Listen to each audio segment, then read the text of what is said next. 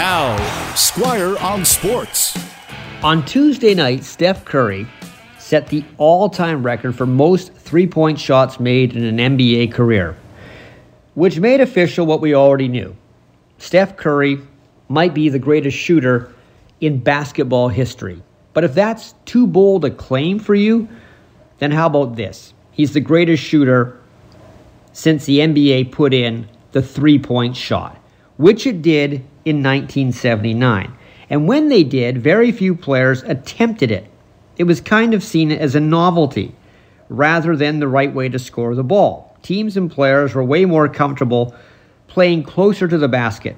Michael Jordan, for example, greatest scorer in NBA history, rarely tried a three pointer, averaged less than two attempts per game during his career. The three has only become an integral part of most teams' offenses in the last five or six years, and that's because of the success of Steph Curry and the Golden State Warriors. You don't need to feed the ball to a big man down low if you have a great shooter who can hit a three. And nobody has done that better than Steph Curry. If you go back to the first season of the three point shot, every team in the NBA per game tried only about 2.8 three pointers.